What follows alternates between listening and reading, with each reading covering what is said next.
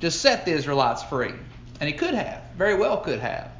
But it just shows the grace that God is showing to the Egyptians that he's allowing this time for repentance. That God didn't have to allow to the Egyptians. The Egyptians were, you know, they were in the wrong, they were doing wrong things. But in this, even the Pharaoh and anyone else had the opportunity to repent but we see ultimately that most do not. Um, there was some of the Egyptians we lead to, led to believe that are going to exit out of Egypt because they, they repent and turn to a true God. They get rid of their false gods. But God's ultimate goal in all this is to bring Him glory. And what brings God more glory than taking a hardened heart, a blackened heart, and it being washed white as snow? It, it, it's faith being placed in the true God. That doesn't happen just by man's work, it only happens by a work of God. Our lesson title this morning is Out of Egypt. The lesson text is Exodus 12, 29 through 42. Our related scriptures is Numbers 3, 11 through 13, 40 through 51, Psalms 105, 30, 36 through 39, and Romans 8, 28 through 32. The place is Egypt, and the time is 1445 BC. Before we get into our lesson this morning, let's bow our heads for a blessing on God's Word. Most kind, gracious Heavenly Father, God, Lord, we thank you the opportunity to teach your word this morning, Lord. We, we know, Lord, we're not worthy, but we're made worthy, Lord, by your Son, Jesus Christ. And we thank you, Lord, for the sacrifice you gave for us on Calvary. We pray, Lord, that you give us a filling of your Spirit, Lord, that your Spirit may touch the hearts of those that are here, Lord, that they would draw closer to you, Lord. And we pray, Lord, for all our teachers this morning as they teach your word, Lord, that you'd be a blessing on their classes, Lord, that you would help them do their will, Lord, and let your will be done in our service this morning. We love you and we thank you. We praise you for everything, Lord. And in Jesus' name we pray, and amen.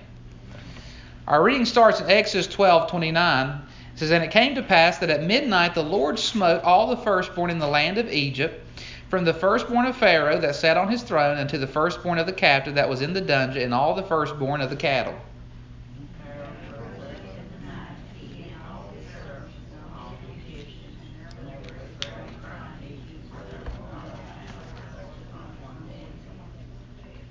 And he called for Moses and Aaron by night, and said, Rise up, and get you forth from among my people, both ye and the children of Israel, and go, serve the Lord as ye have said.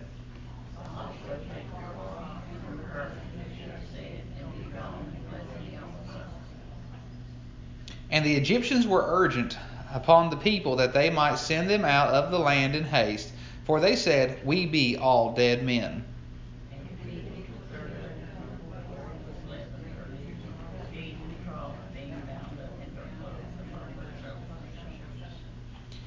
And the children of Israel did according to the word of Moses, and they borrowed of the Egyptians jewels of silver and the jewels of gold and raiment.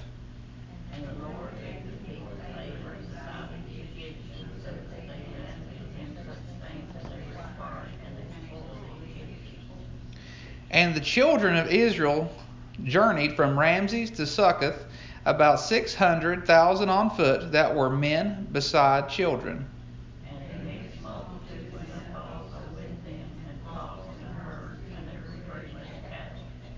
And they baked unleavened cakes of the dough which they brought forth out of Egypt, for it was not leavened, because they were tr- thrust out of Egypt and could not tarry, neither had they prepared for themselves any victual.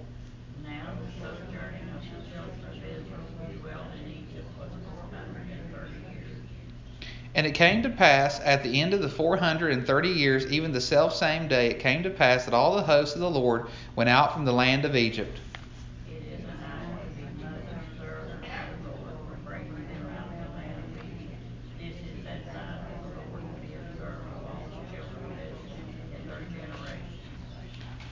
And our golden text this morning is Exodus 12 40 through 41, where it says, Now the sojourning of the children of Israel who dwelt in Egypt was 430 years.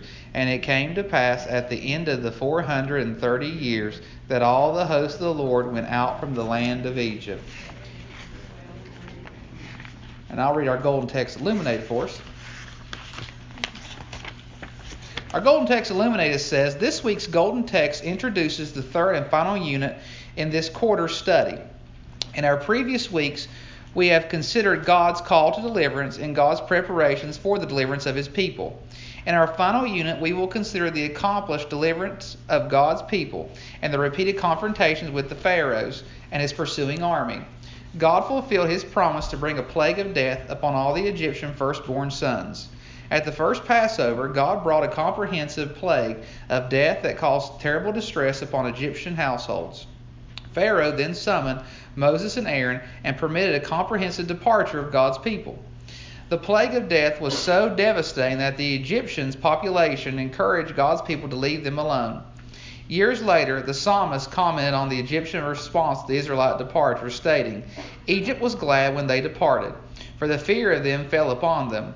The Hebrew term for glad suggests that the countenance of the Egyptian population brightened with joy and relief as they watched the Israelites leave their country. Over 600,000 adult male Israelites, along with their wives, children, flocks, herds, and livestock, departed speedily from the land of Egypt. God's people were also accompanied by a mixed multitude, which probably refers to Egyptians from the lower class of society and foreign individuals who took advantage of the Israelite exodus to escape the oppressive conditions in Egypt. The Golden Text declares that at the time of Israel's departure, they had been living in Egypt for a period of 430 years, much of that time under harsh conditions of servitude. Their lengthy and difficult Egyptian sojourn ended 430 years to the day after their arrival in that land. Even more striking, not a single individual was left behind. Let us remember that long, cruel Egyptian bondage of God's people was divinely designed. God had told Abraham that his people would experience a lengthy season of affliction. God also divinely designed Israel's bondage as a preparation for their return to Canaan. In many ways, God's people had flourished in Egypt, and in subsequent times of hardship, many even longed to return to Egypt's seeming security. God had to awaken his people, a sanctified desire to move toward the land of promise. Despite Israel's troublesome mem- memory lapse, God accomplished this by allowing them to experience the cruel and severe Egyptian suffering. God's ultimate predetermined purpose for his children is to conform them into the image of his Son, Jesus Christ.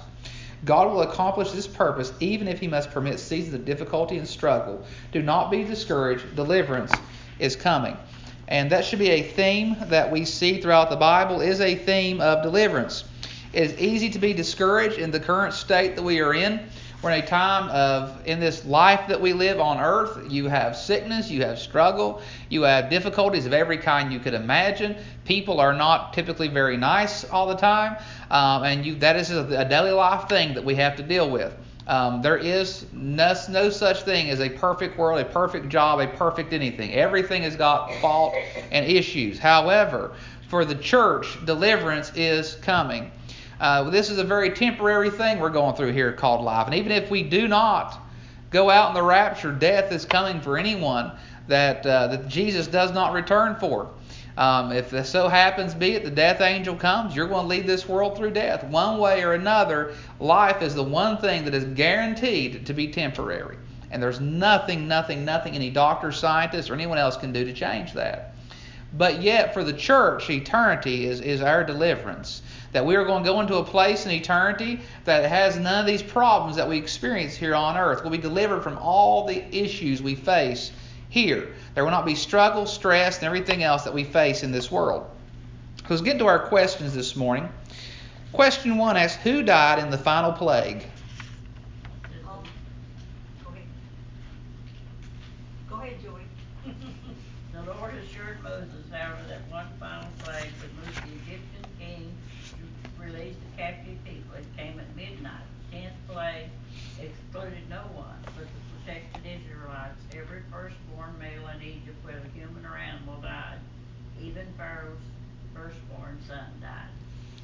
At midnight, the Lord struck down all the firstborn in Egypt, from Pharaoh in the palace to the to the prisoner in the dungeon to the animals in the barn. Now, I never, in all the years of studying this, and we've probably all have heard it a hundred times at least in our lives. I never did catch that about even the animals being slaughtered. Um, but it's very, that's very much what the Bible bears out. Now, notice this also takes place at midnight. The most scariest time for most of us, anyways, is nighttime. Uh, something about nighttime that it, it, it's something that could happen in the daytime that would not bother us when it happens at night. It, it, it, it kind of stirs something in us. You hear a noise in the daytime, you brush it off. You hear a noise in the nighttime, you're wide awake and you're wondering what in the world that was. Nighttime just has that effect. But imagine during this nighttime, this sudden, this massive death takes place. in Egypt, and we hear crying and wailing throughout the town. Only those with the Passover lamb's blood on their doorposts would be, would be spared. And there was a great cry in Egypt, for there was not a house where there was not at least one dead. How could a loving God kill all those people? God is love, but he is also just. God had been patient with the Egyptians. He had given Pharaoh chance after chance, let the Hebrews go. It was the Pharaoh's choice that brought on God's judgment, that caused these calamities on his people. God loves us. He will give us ample opportunity to repent and change our ways. If we choose to continue following our own sinful ways, He will remove His hand of protection. Then we will suffer the consequences of our choices. And I think it's so important that we acknowledge that that is the reason things happen the way they do, is our choices. God presents us opportunities to make decisions, and we make decisions every second of every day. From the moment we wake up, the moment we go to bed, we're making decision after decision after decision. But it's up to us what decision we make. Um, when we go into eternity, it is not God who casts people into hell. It's decisions that they make that gets them cast into hell. God provides every opportunity possible for people to be saved. Time and time again, the gospel is preached time and time again. People hear about Jesus. Time and time again, they're given opportunity to make their lives right with God. And if they choose to disregard all those opportunities and go about and to choose to, dis, you know, to, to reject Christ, when they go to hell, they really shouldn't be that surprised or that angry at God. I mean, God didn't God didn't owe them that opportunity at salvation.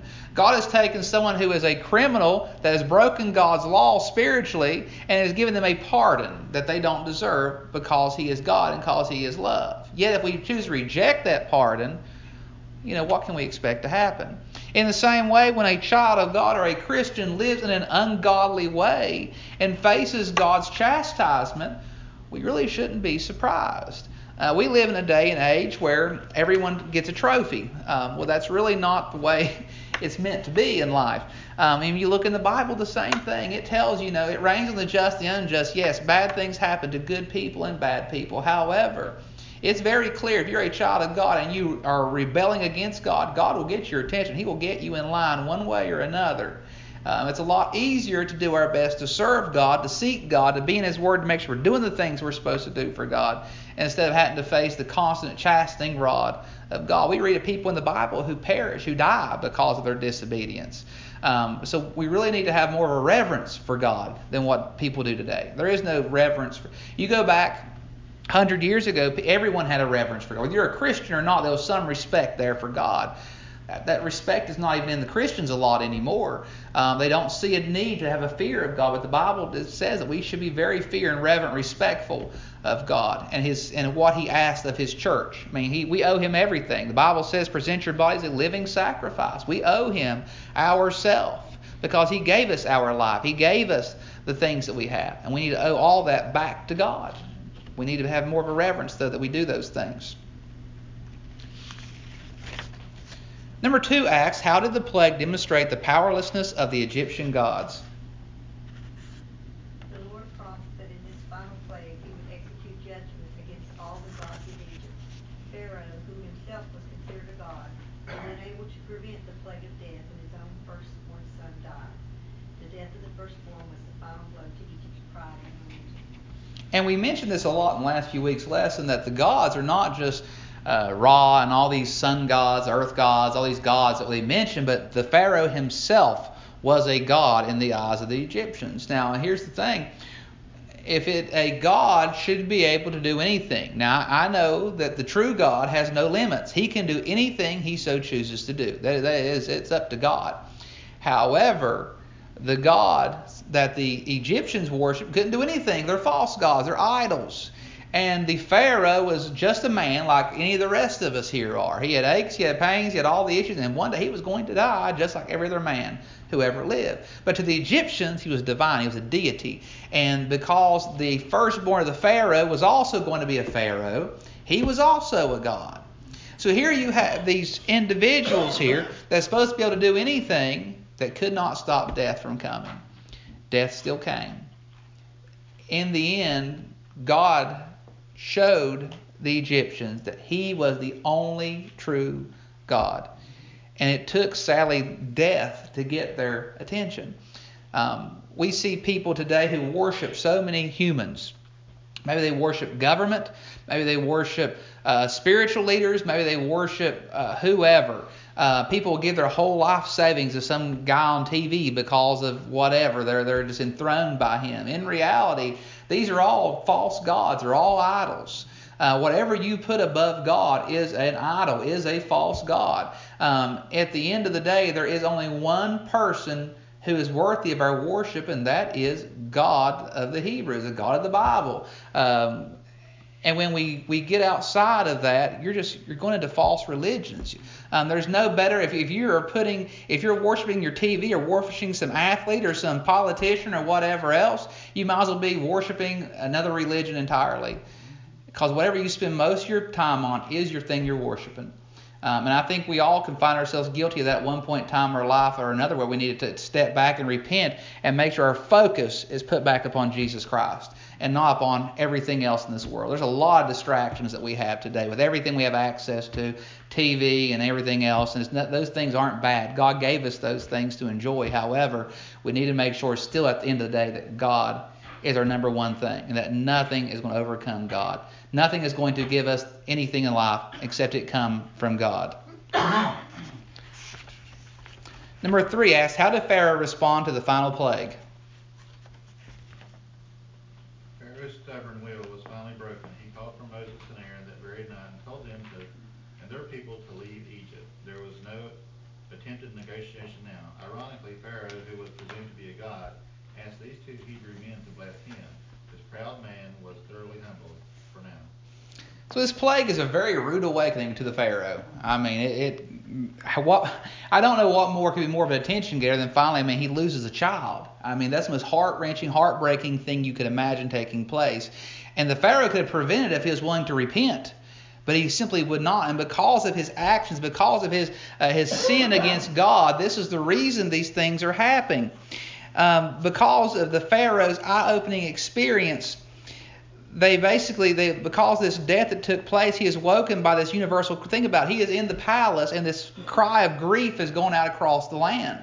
Uh, you would hear it from the rooftops, people screaming and wailing because of the death that is taking place.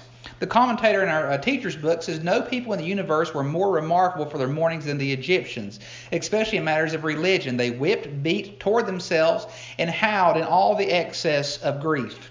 Broken-hearted, the Pharaoh at last realized he was overmatched. The foolishness of his resistance against the Lord was now too painful to deny.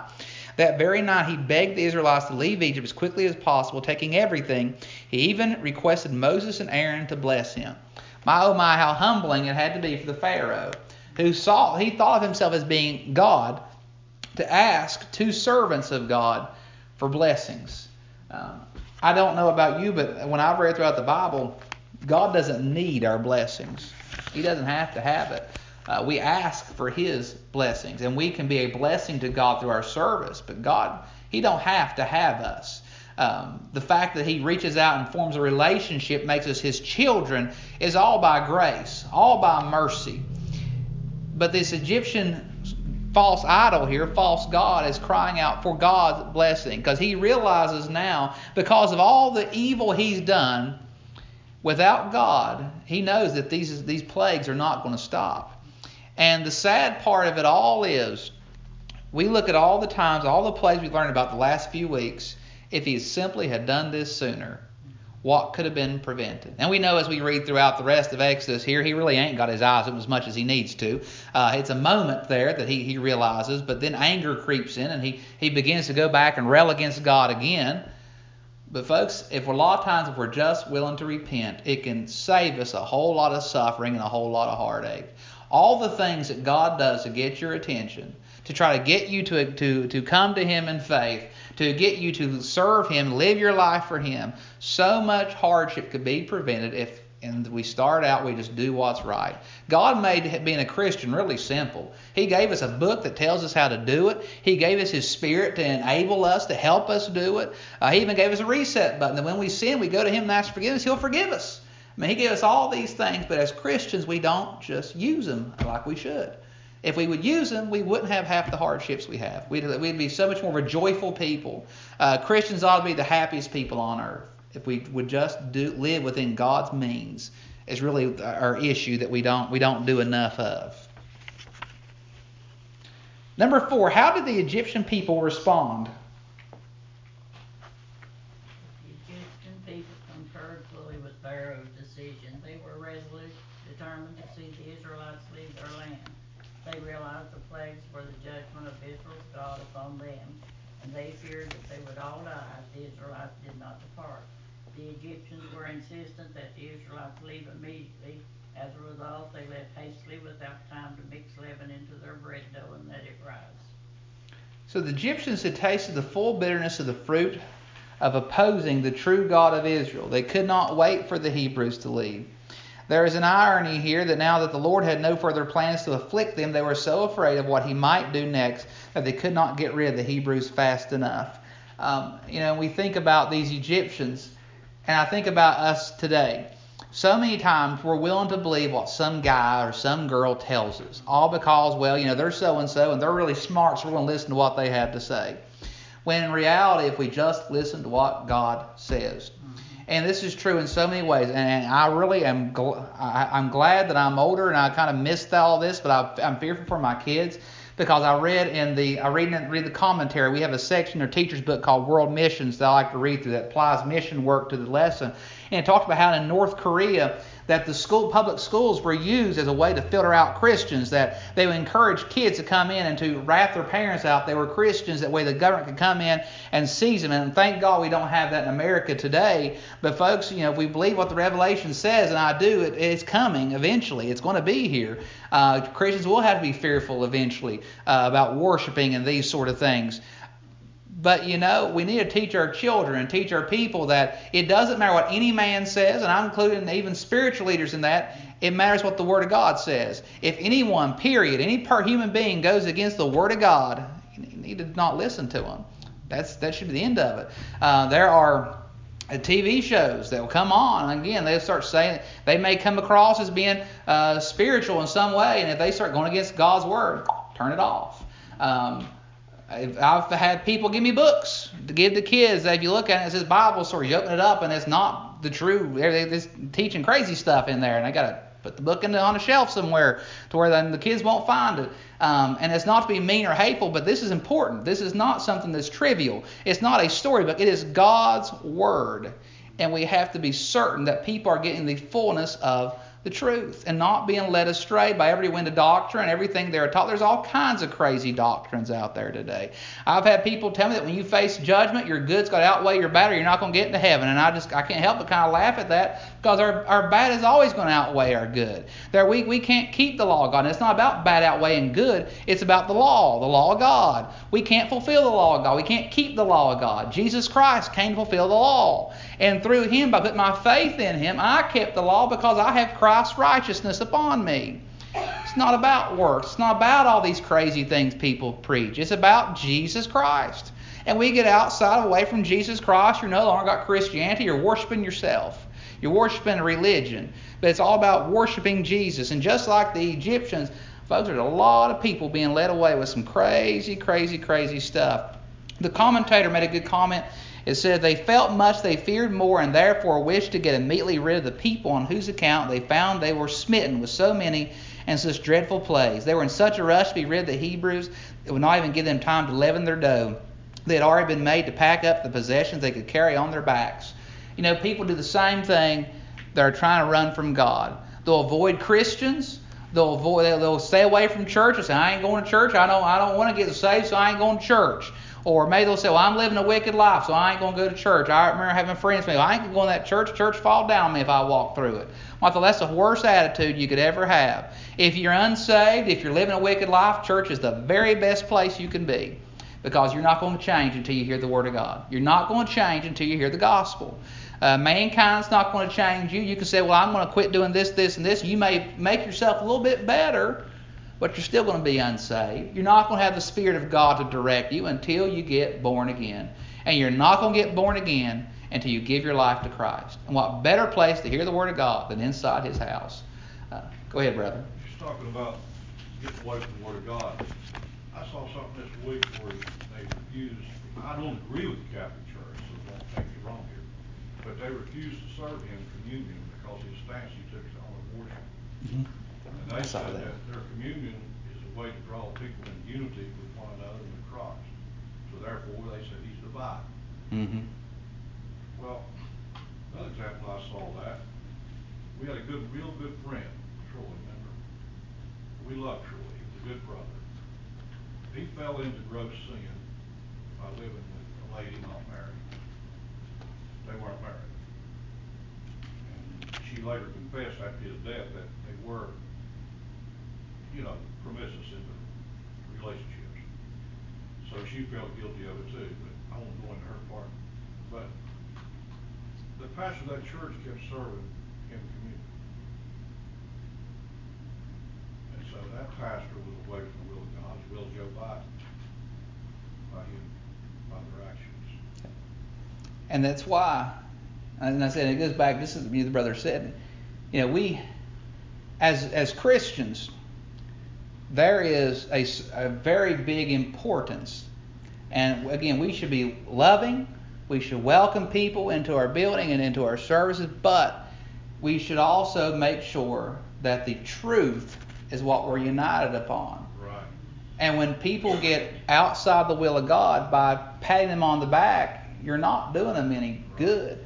Um, we think of our think of our kids. If your child was eating nothing but Reese cup three meals a day, you said, "Well, you know, at least he's eating. He's a trying.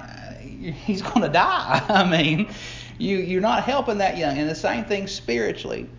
If we see people in a gross sinful act or outside the will of God, and we say, well, you know, we got to make sure we don't we don't want to we don't want to give them the truth. They'll get mad. Well, no, and I'm not saying beat them to death with the Bible, but I'm saying in a loving way, you show them what God's word says, and go through the steps God laid out for discipline. And it's and if we do, if it's done the right way, people are brought back closer to God. That's the beautiful part of it. I don't mean to pat myself on the back, but a fact is a fact. After death, Troy's death, she wanted to talk to me, so Maggie went over to talk to her. And she said, Leroy, that's why I never took communion. She said, because I remember about what you preached about the bread of it. She said she never took it. But she knew what they were doing. Uh, number five, with what did the Egyptians supply the Israelites? How did this come about? In accordance with Moses' earlier instructions, the Israelites asked the Egyptians for certain items that would aid them in their journey. They received clothing as well as silver and gold, which would allow them to buy provisions from traders. The silver and gold would also be used in the later construction of the tabernacle. So Moses had instructed them to take advantage of the Egyptians' generosity. The Lord enhanced the esteem of Moses in the eyes of the Egyptians so that they were doubly generous in bestowing parting gifts upon their soon to be ex neighbors. Think of the grace of God in this, folks. God is not only delivering them from the hands of the Egyptians, but He's blessed them double fold. They're, they're actually getting possessions from their captives. And this is not a, a common I mean, you could uh, you go throughout the history books, you don't see this happen too often. But God is just that good. And we think the same thing for the church. Not only does God save us, but He blesses us as well. Think of the homes you have, the the the, the cars you drive, the jobs you have, your health, your your kids, your families, all blessings. God don't have to give us anything. God don't owe us anything. But the Bible says all good things come from above, which means everything good we have in our life, God has chosen to give us out of His love, out of His mercy, out of His grace. And we should be, we should, that should be enough right there that we should daily wake up and praise God and just be thankful for all the things we have. If you got one bean in your cabinet, that's a bean of grace. We should thank God for anything that God has chosen to give us. Number six, Acts. What image does Exodus use to describe the Israelites receiving goods from the Egyptians? Exodus described the whole transaction as the spoiling or plundering of the Egyptians. This is a military image of a victorious army taking possession of goods of the defeated enemy. And the, te- and uh, the text describes this in a way of spoiling or plundering. And we got to think about how utterly the Lord had defeated and humbled the most powerful empire on the face of the planet. And we think about uh, the old movies about the Egyptians, these great pyramids, and all the awesome things that they, they were able to do and they had, and all the, the military and everything they had, the money they had, the gold they had. And here's these Israelite slaves that had nothing. They barely had the clothing on their back. but God is enabling them to overcome the mighty Egyptians. Now, we're, we are all at fault sometimes in our modern day of, saying, of looking at these Old Testament stories and thinking, well, God can't do things like that no more. But that's not true.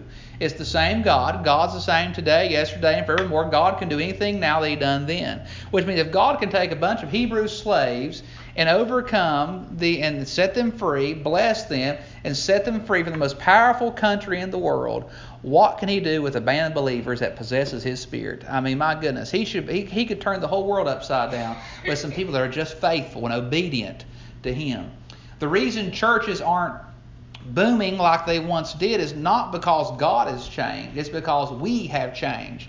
Uh, we are not as devout as we should be. We don't pray as often as we should. We don't study as often as we should. We don't visit. We don't love. We don't do all a lot of the things that God has called us to do. We're neglecting. That doesn't mean we're not doing a lot of good things, but that means the more obedient we are, the more we see God moving amongst His people. Folks, it's what it all boils down to is that obedience to God. God can do it, but we have to allow Him to use us as a tool. Um, it's like any other tool. I found a shovel underneath the floor of Granny's house yesterday. That shovel was covered in mud and everything else, and I thought, man, it's a good shovel. It's got a good sturdy handle. It looks like it ain't been used in decades, though, because it was way deep back there uh, against the back of the basement. You know, that tool was a good tool, but it ain't served no one no no purpose for probably since Grandpa put it under there 40 years ago, maybe. Uh, but it's a good tool. However, no work's gonna get done with a good tool if I don't take it out and start shoveling a little bit with it.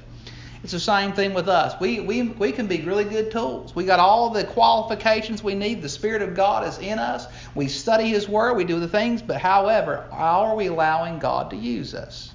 Are we being obedient when God calls us to visit somebody, call somebody, pray for somebody? Are we doing those things? We can all do more, me included. We can all do a little bit more if we really want to be honest with ourselves. We got a lot of time that's dead time in our lives.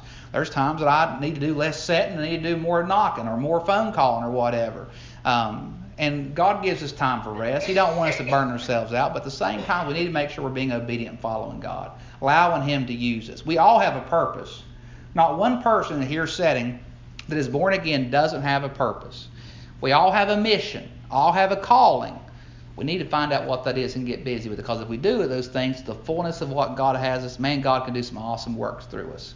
But we need to be obedient and, and submit ourselves to the will of God. Number seven, who were also included among the people who left Egypt? Among the people who left Egypt were a mixed multitude. This probably refers to non-Israelites. These would have included other enslaved peoples and probably even some Egyptians. Perhaps some were outcasts while others had been attracted to the Israelites' God because of the plague. What a seemed it must have been on that day. The Israelite men alone numbered about 600,000. This is not counting women, children, or livestock. This mass of cattle and humanity must have numbered more than 1 million, perhaps 3 million, the commentator tells us. Clarke rightly sees this as undisputable proof of both the divinely empowered mission of Moses as well as the infallible inspiration of the Scriptures.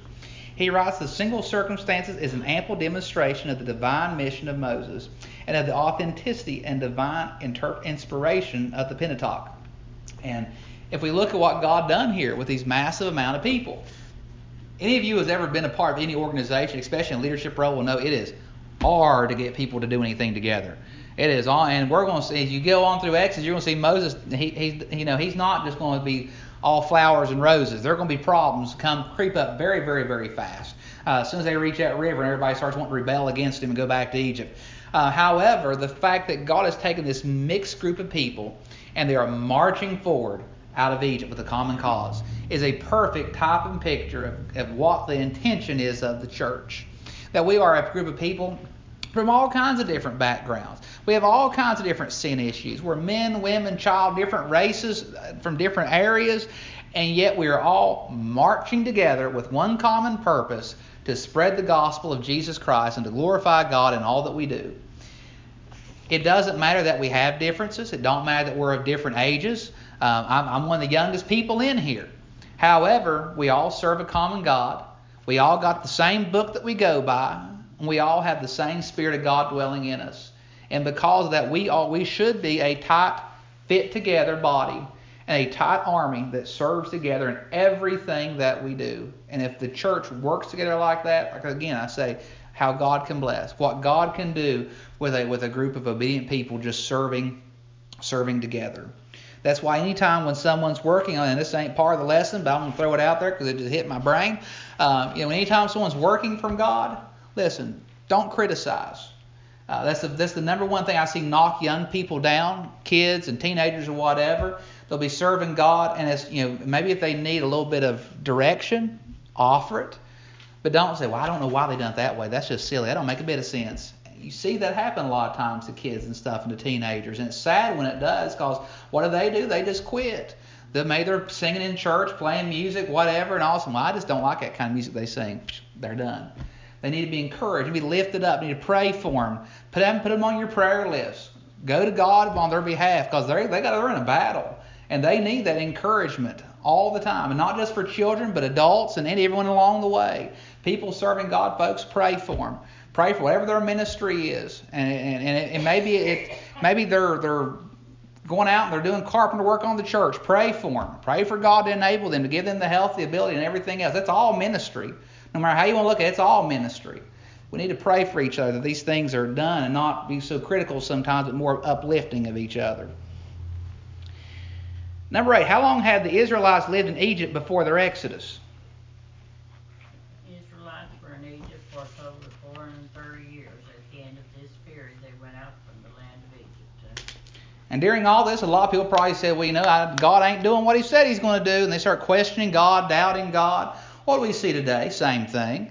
And Peter said it was going to happen. He said time would come where they say, well, Christ is not going to return. Where's he at? And this and that. But it doesn't change God's promise. God promises that Jesus is coming back for his church and that all these things are going to come to, to, to be fulfilled. That means it's going to happen. We can bank on it. We can trust in it. We can't trust on anything else in this world. People will lie to you about everything coming and going. Maybe even by accident lie to you. But God does not lie. He has never lied. And Christ is coming back. Now, the fact that Christ is coming back should encourage us to work, should encourage us to be found uh, fitful of God, and should also uh, encourage us to reach out to others to reach them before Christ comes back, that they may be saved and that they may go to heaven with us someday. Uh, number nine. What does the host of the Lord mean in Exodus 12:41? Those who went out from Egypt are referred to here as the host of the Lord. Again, military imagery is used. Host refers to an organized army. This one led by the Almighty God. It's like that song we, we sing sometimes Onward Christian Soldier. Who is our general? Our general is Jesus Christ. He's the one that leads us. There ain't no man that leads us. He's the it's God that leads us. And he leads us as an army that is fighting a spiritual battle against the things of this world that are rebelling against us. Uh, we're fighting a dark spiritual battle that is trying to snare people in, but we need to bring them over to our side. And Jesus Christ can do that if we're just willing to be obedient. Number 10, how was the Israel, Israel's deliverance to be remembered? Why was it so important for them to remember it? Do we have? I know I was going to get my trouble when I didn't bring my teacher's book, my student book up here with me. I'll go over it for you then. How about that? When we talk about observing the Passover and in the remembrance of what God called them to do, it is a large celebration the Jewish people keep because it is in remembrance of what God did. That these people that God set aside are to be a peculiar people.